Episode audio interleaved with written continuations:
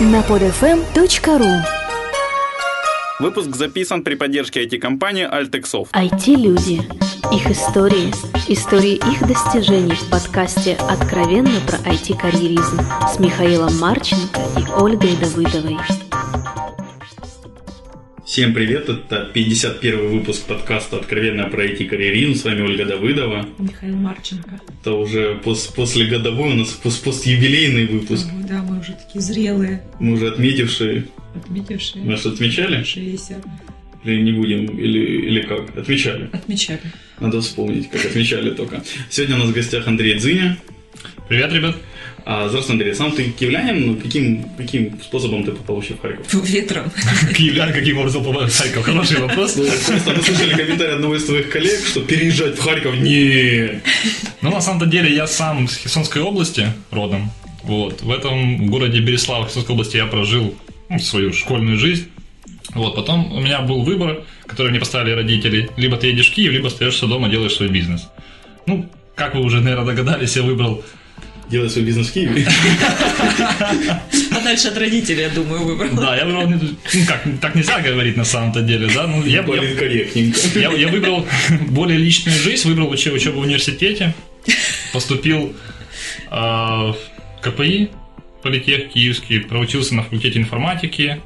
Так сложилось, что попал в IT. Ну, конечно, понятное дело, что не сложилось, а так, так в принципе, и было надумано изначально, да. То есть ты еще в Херсоне выбрал пойти в IT.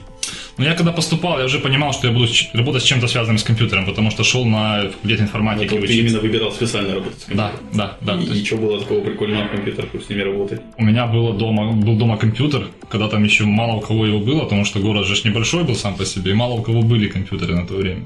И когда у меня там появился в девятом классе, я там, там фанател, там разные программки на бейсике, там что-то еще писал на то время тогда.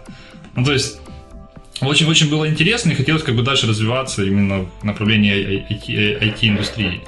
Вот. И получается как, что я попал в Киев, там прожил уже я уже даже не помню, наверное, больше 7 лет уже, кажется, там прожил. И сейчас вот приехал в Харьков на конференцию. Ну, приехал на день раньше, потому что нужно было прочитать тренинг по автоматизации населению. И вечером решили записать доклад. Ну, доклад, подкаст. Под- Доклад будет завтра. Ну, мы ж не первые у тебя, правильно? Мы не первые. Ну да, немножко опередила Вика Мусияченко с подкаста. Ну, я думаю, мы темами не будем пересекаться, выберем другие темы для разговора, потому что поговорить действительно есть о чем. Конкуренция поджимает. Да не говори, вот стоит начать какое-нибудь дело интересное. И прошу заметить, что в Харькове. А, Да вообще безобразие. Просто фан какой-то А, подкаст. кстати, узнаешь в Киеве какие-то IT-подкасты, которые идут? Я только с А вот честно не интересовался, даже, даже честно и не скажу. Я слушал ваши подкасты очень много, и, Правильный ответ. и Викины. Ну, Вики, Вики меньше подкастов, ну, она записывала с теми людьми, которые мне были интересны. То есть люди, которые в тестировании работают. да. У нее такой более узконаправленный подкаст. А у вас именно такой Ну, охватывающий карьера в IT, это же вот много всего. Да, там больше чем можно поговорить. Я сегодня даже подался докладом на одну конференцию поговорить про карьеру в IT. Как тебя разошлось так это. Да, можно. Растешь. Можно. Хорошо. А, окей. А почему же вот учился на информатике и недавно вот в 47-м подкасте в комментариях поднимали, почему-то народ все же ассоциирует IT с программированием, в первую очередь с программистами, не с тестерами. Так как вот у тебя с информатики перескочила на тестеров? Мгм. Тоже такая интересная ситуация в жизни сложилась. Получается, что я до четвертого курса ну, подрабатывал, но не работал нигде по специальности, не старался. И получается, что мой друг как раз устроился на работу на четвертом курсе, ну, он тогда был на шестом, старше меня был на два года. Вот, я у него спросил, там, есть, может, какие-то места, где можно там, и работать, и учиться одновременно? Он говорит, да, вот компания, сейчас идет набор как раз именно студентов, которые бы работали в гибком графике работы. Ну, то есть было единственное требование работать 40 часов в неделю, Будет это в субботу, воскресенье, вечером, утром, когда, может, даже- ночью можно было работать. Главное, чтобы ты отработал 40 часов в неделю. Слушай, а тут тебе вопрос, сори, что я перебиваю. Вот ты сказал про 40 часов в неделю. А как ты думаешь, вот какое оптимальное для человека на самом деле число? Но на самом деле мы сами понимаем, что с чистых 40 часов никто из нас не работает.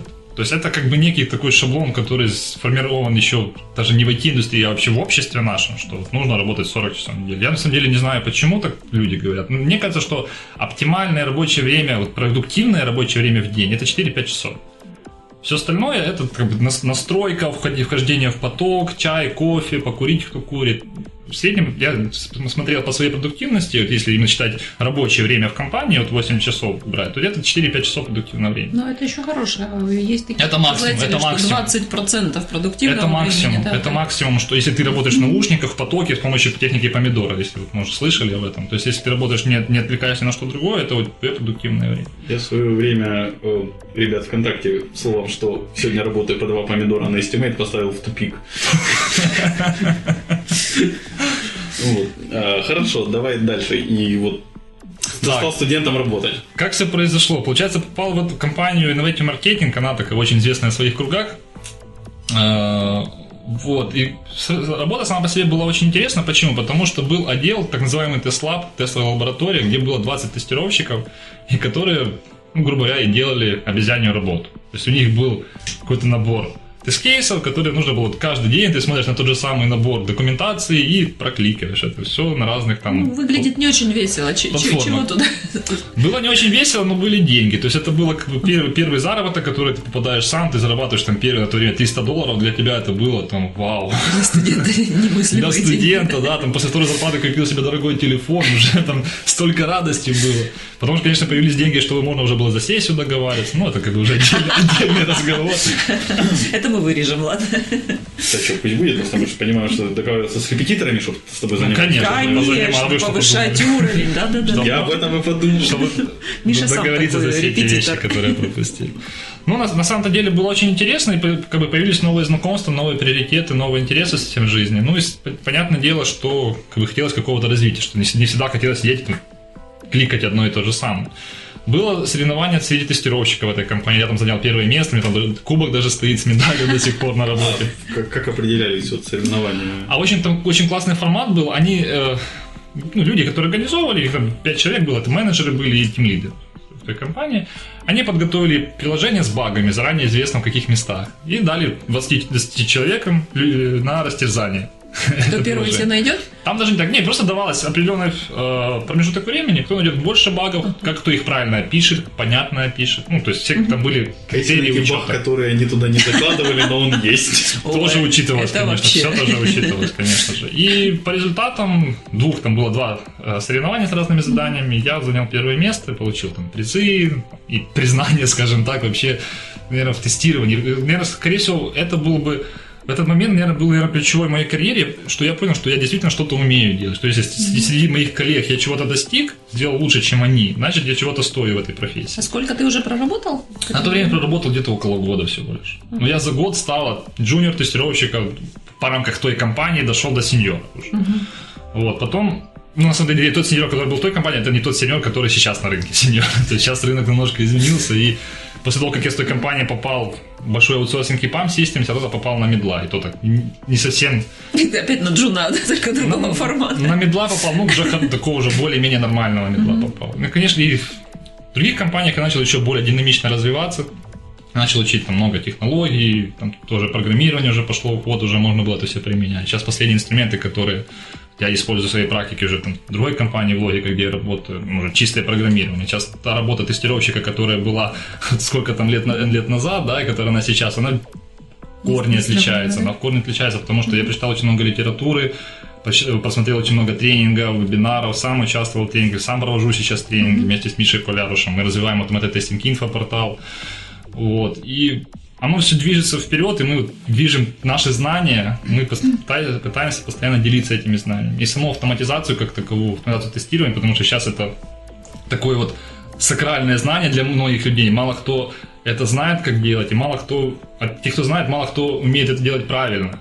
И вот мы пытаемся людям помочь, чтобы они это делали правильно и научить их это делать. А почему тебе хочется вот учить? Вот э, далеко Не, не я, всем я сейчас же другой вопрос задам. А, прости, Оль, ты задашь это? начинается. А, а как ты уверен, что ты делаешь правильно? Как я это Я намекаю на сертификаты. Ну, сертификат это, одно. Я, ну, я- сертификат это, это немножко отдельная тема, я хочу об этом как бы отдельно поговорить. Я немножко скептически к этому отношусь. Я, я расскажу, почему я его получил. Зачем? Зачем я его получил? Да, я об этом расскажу. По поводу того, почему я считаю, как правильно. Потому что ну, первое это основание э, какой-то информации, прочитанной многих книг, многих статей. Второе это общение с теми людьми, кто создает эти последние практики. Там, ты можешь написать им письмо, спросить, задать вопрос. М- Многие люди стесняются спрашивать. Вот это вот очень плохо. Наши люди говорят, прочитал книгу, ну, как- как-то понял, как-то понял. Обычно я, когда читаю книгу, я там загибаю страницы, вычеркиваю, рисовываю. У меня книга перечеркнута, перерисована вся полностью. У меня возникает очень много вопросов по этой книге. Я автору не стесняюсь пишу, потому что они всегда имейлы оставляют. Там, там, даже бизнес-книги. Я читал книги Радислава Гантапаса и писал ему письмо после этих книг. Он на них там, буквально за неделю отвечал. То есть люди, авторы, они как бы, даже радос- радостно отвечают на эти вопросы, потому что им приятно, что их книги кто-то читает. Вот.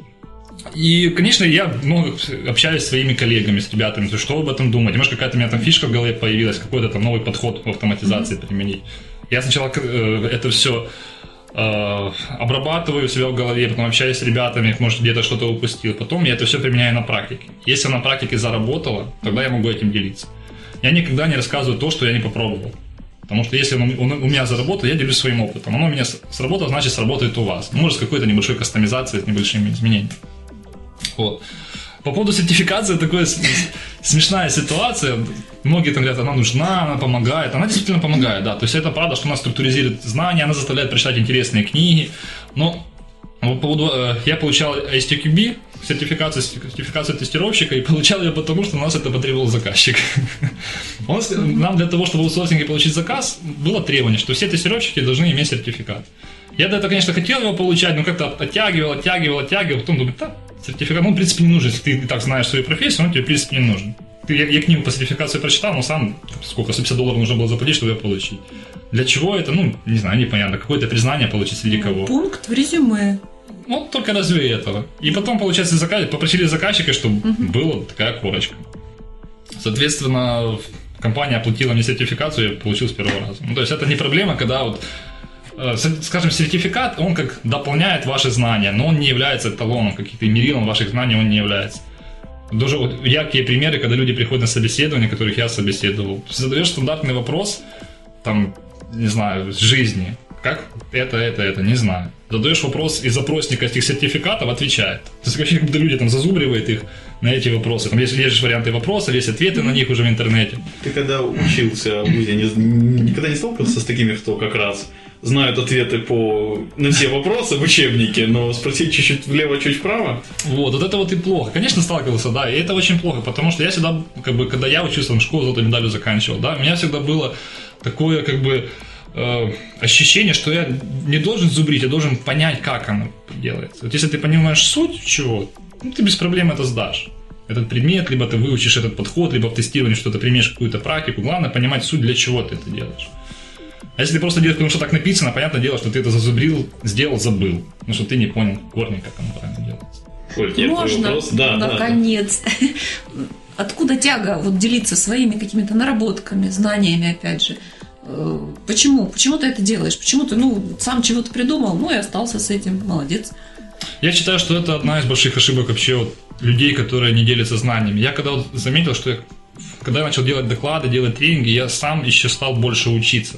Потому что когда ты, когда ты готовишь доклад, готовишь какой-то ну, вот шеринг, поделиться знаниями с кем-то, ты сам на- начинаешь задавать себе вопросы, люди тебе задают вопросы, и ты такой, а ты не знаешь ответ на них. И это тебя вынуждает, в хорошем смысле слова, вынуждает найти ответ на эти вопросы. И это идет как бы постоянное развитие, постоянный цикл развития. И постоянно, что это очень сильно мне помогает, именно почему там новые технологии, всегда там идешь вперед, все знаешь. Потому что ты сам пытаешься уже себе спросить, а что меня могу э, спросить на конференции, какие вопросы могу задать. И ты уже сам, а, не, я, это еще, не- я этот доклад не буду делать, потому что я сам на эти вопросы не могу себе ответить, как я могу это людям отвечать. И пока ты сто процентов не будешь уверен в том, что ты вот говоришь, я не иду, не делаю никакие доклады, никакие тренинги, пока я не буду полностью готов к этому. И как раз вот это помогает развиваться. А выступать перед аудиторией как тебе? Ну, в общем, тестировщик это такая работа очень уединенная, да, то есть как бы не публичная. А доклад да, это уже совершенно иное. У нас на самом-то деле я бы немножко поспорил насчет, что работа тестировщика не публичное. Почему? Потому что вот с программистом еще ладно, еще можно поговорить, что программист э, может себе закопаться, что такое. А тестировщику наоборот. Тестировщик нашел багу, ему нужно пойти программиста спросить, а действительно ли это бага? Тот скажет, нет, не бага, ты должен ему доказать, что это действительно бага. Погоди, ну скорее это надо уточнять не у программиста, а у бизнес-аналитика или менеджера, это бага ли есть, потом с ним обсуждать, что это технический баг или не технический. Это в идеале. А когда у вас бизнес-аналитик в Америке, и он спит в это время, тогда у вас этого не получится. Ну, мы в аутсорсинге работаем, потому это реальные случаи из жизни. И есть программист, который уже с эти требования согласовывал где-то там, да, с, ну, с бизнес-аналитиком, потом уже сам что-то начал имплементировать. В agile процессе немножко стало легче. Почему? Потому что есть team planning, где тестировщик это член команды. Уже нету как бы, команды разработчика, команды тестировщика, как вот раньше. Да, это был большой дисбаланс между этими командами.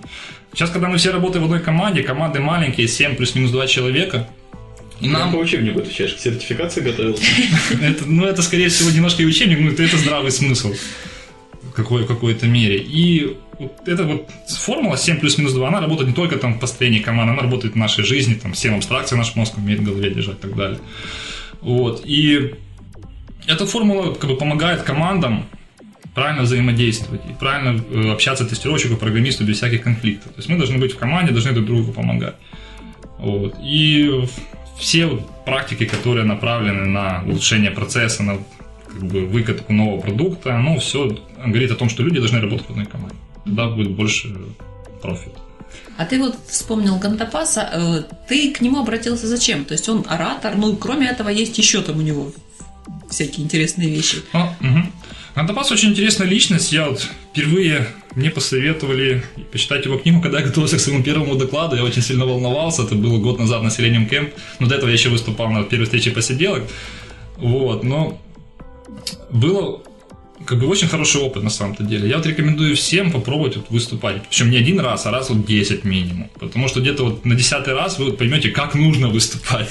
Потому что какие книги вы не читали, какие вы там аудиокассеты, видео не смотрели, пока вы не попробуете, вы не поймете, как это. И причем попробуйте уже не первый, а там десятый раз.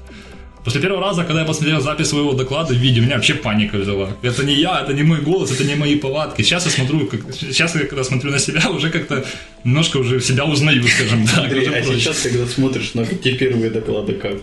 Сейчас. Я просто сейчас, когда смотрю на людей, которые делают первый доклад, вспоминаю себя, понимаю их ощущения, я пытаюсь этим людям помогать, потому что ну, мы вот когда делаем встречи, там, сообщество автоматизаторов, конференции помогаем готовить, мы помогаем людям там, подготовить слайды, помогаем людям репетировать выступления. Вот мы когда вот готовили э, моего коллегу с логики, Диму Иржова к выступлению, мы с ним провели где-то не знаю, вот хороших недели три подготовки. Причем, что мы неделю раза три с ним по скайпу созванивались, он репетировал, выступал, там нам рассказывал, слайды доделывал, допиливал. Причем, что у него получилось там, грубо говоря, из того, что у меня вот было вот год назад где-то вот на, на плюс два месяца перескочить, просто из-за того, что мы помогали ему готовиться. И это очень классно, когда человек выступает, он не боится выступать, у него уже нету а, э, э, уже этих слов уже нету, чистая речь идет, ну, более-менее чистая речь идет. И приятно, что видно, что у человека получается, что люди его слушают, и видно его улыбку, его сияющие глаза. Вот это вот самое главное. И даже я когда смотрел доклад на TEDx конференции, думаю, слышали, очень популярно. И там один мужчина выступал, старый, такой пожилой мужчина, и он э, выступал с докладом Shining Eyes он играл музыку на пианино, которая как бы людях пробуждала такие чувства, что у них начинали гореть глаза, у них там какие-то идеи возникали. Он после этого выступления считал, сколько, у скольки людей загорелись глаза. Очень классное выступление было, мне очень сильно понравилось. Как бы я стараюсь всегда искать какие-то такие моменты, которые меня вдохновляют, которые меня мотивируют развиваться дальше. Очень там мотивационные видео, книжки, статьи и так далее, и так далее. И так далее. Круто, слушай, тогда давай перейдем к такой вот части твоей жизни. Ты же уже как бы не совсем тестировщик, ты же больше консалтер, да? Угу. Как, зачем? Скорее всего, желание попробовать чего-то нового. Потому что вот, когда ты вот работаешь в аутсорсе, как бы там ни говорили, там, да, там новые там, проекты, ты всегда хочешь какие-то новые технологии. Компания всегда может дать тебе там эти новые технологии, которые ты хочешь. Да, у меня была такая ситуация, почему я вот ушел там с EPAM Systems компания, потому что я хотел, я хотел писать на Java, потому что знал, что инструмент Selenium, он очень классно на Java. Там был проект на PHP. Так по разным причинам, я, насколько я не пытался, на Java, ну, не получилось. Они говорят, ну, вот у нас такой проект, нам сейчас не, не до автоматизации. Вообще, ну, как, такой вот где-то был ответ. Вот, в итоге, ну, когда мне предложили работу в логике, я попал на стартап, проект это делался с нуля, ты мог делать с ним что угодно, как угодно, делать процесс для него. Ну, то есть ты сам все поднимался, как твое детище, ты все это делал. Вот. И так оно как-то все пошло само по себе, в принципе. И ну и сейчас ты доволен тем, что ты консалтер. А, извини, я что, потерял суть вопроса. Да, конечно. И получается, что спустя какое-то время, когда проработал в логике, уже еще больше опыта накопил, конечно же. И познакомившись с Мишей, когда мы начали развивать Automated Testing Info, у нас была цель делать, ну, двигать автоматизацию. Понятное дело, что э, сама по себе автоматизация, ну, как ты будешь ее двигать? Нужно, помимо того, что делать, делать доклады, учить людей, нужно еще люди обращаться, чтобы им помогли. Они говорят, вот вы такие вот крутые, а вот сделайте вот нам чтобы было у нас круто. Ты, ты можешь им, конечно, отказать, сказать, ну, извините, я, у меня нет времени на это. Ну, как-то как, когда тебя уже попросили, правильно? Получается, что так один раз попросили, сделал маленький проект, потом тебе уже начало нравиться, ты уже начал, начал учиться совмещать работу с этим маленьким проектом. Вот этот маленький проект становится все больше и больше, и получается, что у тебя помимо твоей основной работы, твоими основными проектами, есть еще твой личный консалтинг. Какой ты, ты можешь сделать там консалтинг для заказчика, дать ему готовый проект, закончить с ним разговор, договор и либо сделать некий там аутсорсинг, тоже по, только чисто по автоматизации, по тестированию приложений. Когда оно так начало развиваться, сейчас у нас активных проектов больше, больше 5, около 5, 5, 5, 5 проектов, назовем, около 5 проектов у нас сейчас, и мы ведем переговоры еще где-то с 5. Ну, расскажи, как удается все совмещать, откуда время? Очень тоже хороший вопрос, на самом-то деле, когда вот когда ты работаешь в компании, в одной компании, ну, в принципе, как ты все успеваешь, в голове все пытаешься держать, вроде бы все нормально, ну, какие-то нюансы забываешь. Ну, обычно там вспомнил, записал, на стикер, на монитор прилепил, он как-то тебя держится в голове. Но когда ты начинаешь заниматься и работой, и организацией мероприятий разного рода, тренингами, конференциями, в голове ты это все уже никак просто не удержишь. Начинаешь, ну, что-то ты забудешь это сто процентов. Потому я читал очень много книг на тему там тайм-менеджмента, self-менеджмента, да, вот больше всего, что мне понравилось, помимо там классической литературы по тайм-менеджменту, мне больше понравился подход Дэвида Аллена Get Things Done, уже все там слышали, buzzword такой, да. Но я, я пытаюсь с каждой методики брать что-то себе. То есть по какой-то, так называемой best practice, которые они говорят, там, пустой inbox, там алгоритм разбора задач, там календарь, э, next actions, причем с, с приоритизацией. Дэвид Аллен говорит, не, не используйте приоритизацию. Я ее добавил, потому что я не могу без приоритизации. Ну, то есть куча таких всяких нюансов, которые ты берешь от жизни лучшее, создаешь свой некий такой фреймворк, который ты в своей жизни потом используешь. Это, этим фреймворком, опять-таки, я тоже пытаюсь делиться с людьми. То есть я в компании, где я работаю, я пока... Есть название, кстати? Ну, я, я его называю Self-Management System, коротко, коротко кратко SMS. Опять-таки, я это нигде не афишировал, то есть мы просто запустили проект LoveDriver.com.ua, на котором мы с Мишей делимся разными наработками, которые мы получаем в жизни именно в рамках self-менеджмента. И к чему, к чему все, к чему все идет? Э, что этим фреймворком я делюсь компанией Логика, ну, внутри компании, потому что меня ребята там тоже часто спрашивают, как ты это и то, и все. Ну, как подхватывает что-то? У кого-то работает смс? Ну, а, понимаете, я вот к чему пришел, что смс у каждого должна быть своя. Вот если ты вот пытаешься сказать, типа, используйте это, это, это, ну, люди разные. То есть эта штука настолько индивидуальна, что ты не можешь, как вот в Agile сказал, там есть там манифест, есть там вот эти вот инструменты, используйте. Вот это вам это подойдет. Ну, Agile тоже говорит, что вы должны быть гибкими, подстраиваться. Это, это скрам уже немножко там, да. Agile как философия, скрам уже как дает какие-то некие правила свои, которые мы должны следовать. Но тоже выступать как фреймворк. В жизни то же самое. У вас есть некий фреймворк, вы с ним вот это возьму, это возьму, это возьму. Потом, о, а это уберу, это добавлю. И вы начинаете конструировать разные модели для себя. Вот. То есть эти модели может, там, не знаю, либо Outlook, либо Gmail, кому что нравится. Может, кому-то Thunderbird нравится, кому-то нравится там в Apple email. Есть там календарь, разные типы календарей, разные типы задач. Ну, то есть это инструменты все на самом Неважно, деле. Неважно что. Да, есть тоже какой-то там некий самописный манифест, который вы можете там для себя построить, там, хочу там, быть успешным, хочу быть это, хочу это, ну, какие-то вот свои личные какие-то ценности прописать, чтобы это всегда было перед глазами. Там очень много о чем можно говорить, там начиная, вот, есть пирамида э, пирамида жизни, я не знаю, как ее по-другому назвать, там, когда есть там уровень жизни, там, э, жизненные цели, ниже немножко цели на 3-5 лет, цели на 1-2 года, потом э, area of responsibility, за, за, за что вы отвечаете в данный момент, работаете, там, мама, э, за маму отвечаете, за жену отвечаете, это все. И это все как бы помогает вам визуализировать всю вашу жизнь на, лист, на бумаге. Когда вы это, смотрите на это все, Я это смогу сделать. Ну, это через 5 лет сделать, это через 3 года сделать. То есть, когда вы это все записали с головы, приложили на бумагу, либо какой-то электронный носитель, вы это уже можете как-то раци... рационализировать, скажем так, да. Есть люди, которые говорят, я иррационал, я там, меня это не получится, там, да, многие люди об этом говорят. На самом-то деле, я в чем-то с, с, с ними согласен, что да, есть там правое полушарие, левое полушарие, как-то оно по-разному работает, но даже если вы иррационал, попытайтесь сделать визуализацию. Это вам поможет стать еще более иррациональнее. Это будет еще больше, еще круче, потому что ваша голова уже от чего-то освободится. Вы сможете думать о новых вещах уже потом. Я не помню, какая там правильная философская фраза, что порядок это структурированный хаос, или хаос это слабо структурированный порядок, что-то есть такое из есть, есть, да. основных. А как ты справляешься с приоритизацией? То есть вот когда у тебя там пять одновременно срочных важных задач, да, как, как Здесь очень важно планирование. То есть я использую, ну, как я уже говорил, там, годовое ла-ла планирование да, на высоком уровне. Также есть планирование ну, текущее какое-то. Э, и Планирование идет на уровне дня, то есть я каждый, каждое утро планирую свои задачи на день, и раз в неделю планирую задачи на неделю. Я там, разбрасываю по дням приблизительно какой план. Э, оно, конечно, оно, конечно, все может меняться, здесь вся ситуация. Нужно быть гибким в этом плане. То есть ты можешь там изменить это, убрать туда. Но приоритеты какие? Приоритеты все зависят от твоих целей, в первую очередь. То есть, если для тебя важна там семья, то для тебя работа будет немножко ниже. Если, там, допустим, нужно поехать там э, при подарок маме, это будет топ говорить у тебя в первом плане. Ты сначала поедешь купишь, можешь будешь работать заниматься. Если тебя ты не определился с приоритетом, ты можешь, ну, в зависимости от этого это все играется. Также очень помогает то, что я говорил, зона ответственности, responsibility, оно очень сильно помогает как бы понять картину, за что ты сейчас отвечаешь, что у тебя вообще в жизни происходит. А потом к этому ты еще можешь добавить area of focus, на, что, на чем ты хочешь сфокусировать свою жизнь добавить какие-то новые скиллы, которые ты хотел бы себе развить. Не обязательно там это технические скиллы, может быть, какие-то скиллы, soft skills, каких называют, там, да, сейчас там на английском.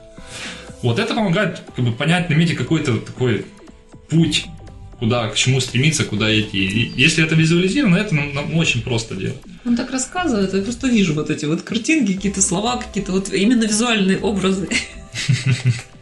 Опыт выступления, наверное, помогает.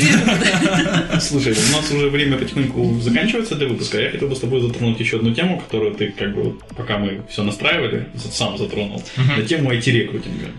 Да, такая очень интересная болезненная. тема. Немножко даже болезненная, да, согласен. Но такая тема скользкая даже, я так сказал. Почему? Потому что, вот, опять-таки, когда я работал инженером, там, ну, я не хочу там хвастаться, но малоизвестным, когда Google не индексировал, как сейчас, да, скажем так.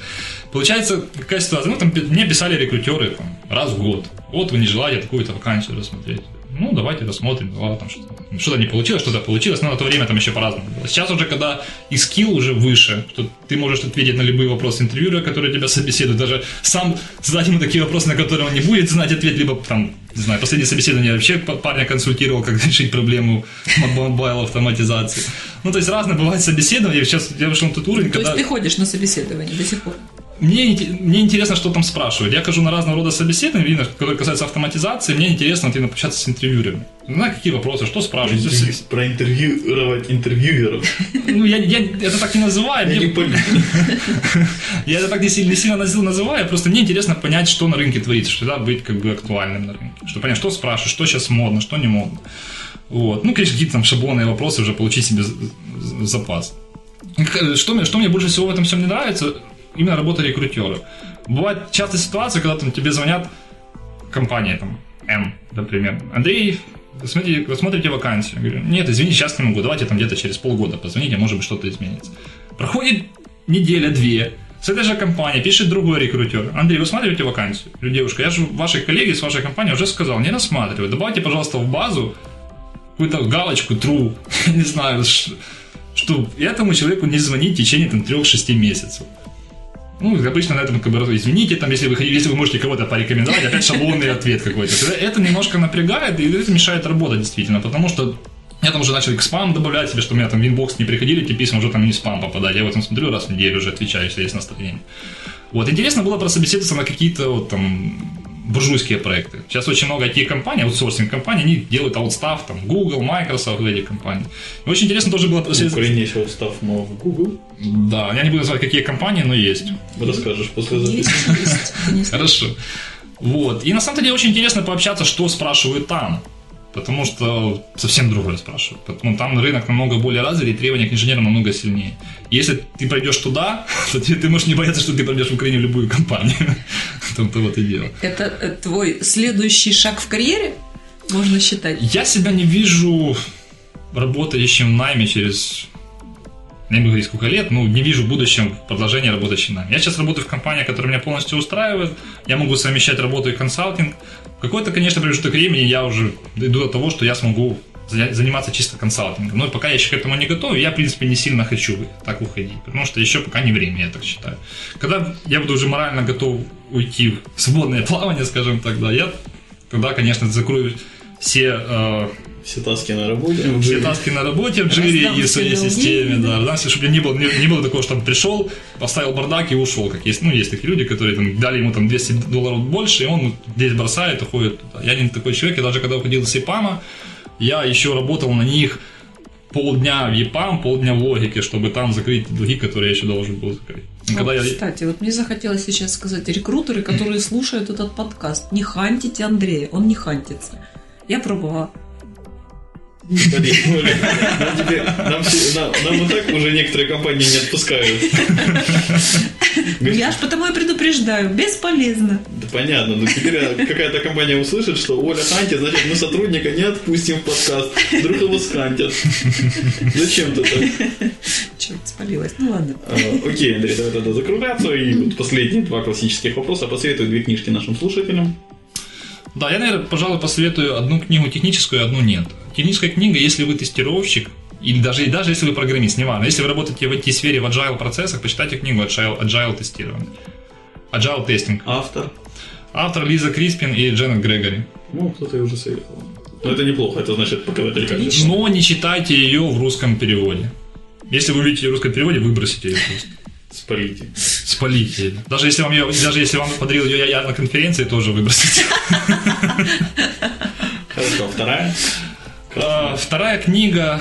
Я советую Дэвида Аллана «Как привести дела в порядок». Она, это книга, которая действительно изменила мою жизнь. Она дала мне пищу для размышлений, для построения моей системы, которая сейчас продолжает развиваться постоянно. И от, в этой книге я нашел те вопросы, которых мне не хватало. Это не спам, это реальный способ заработать. Ладно, я что-то какой-то смотрю. Понял. Надеюсь, редактор это вырежет. А, окей, тогда пожелания нашим слушателям. Развивайтесь, двигайтесь вперед и не уставайте учиться. И большое спасибо, Андрей, что в своем напряженном графике в Харькове нашел для нас время. Спасибо а... и вам тоже знаю, ваш график не менее напряженный. Всем слушателям тоже спасибо. Всем пока. Пока-пока. Пока. Откровенно про IT-карьеризм с Михаилом Марченко и Ольгой Давыдовой. Скачать другие выпуски этой программы и оставить комментарии вы можете на podfm.ru.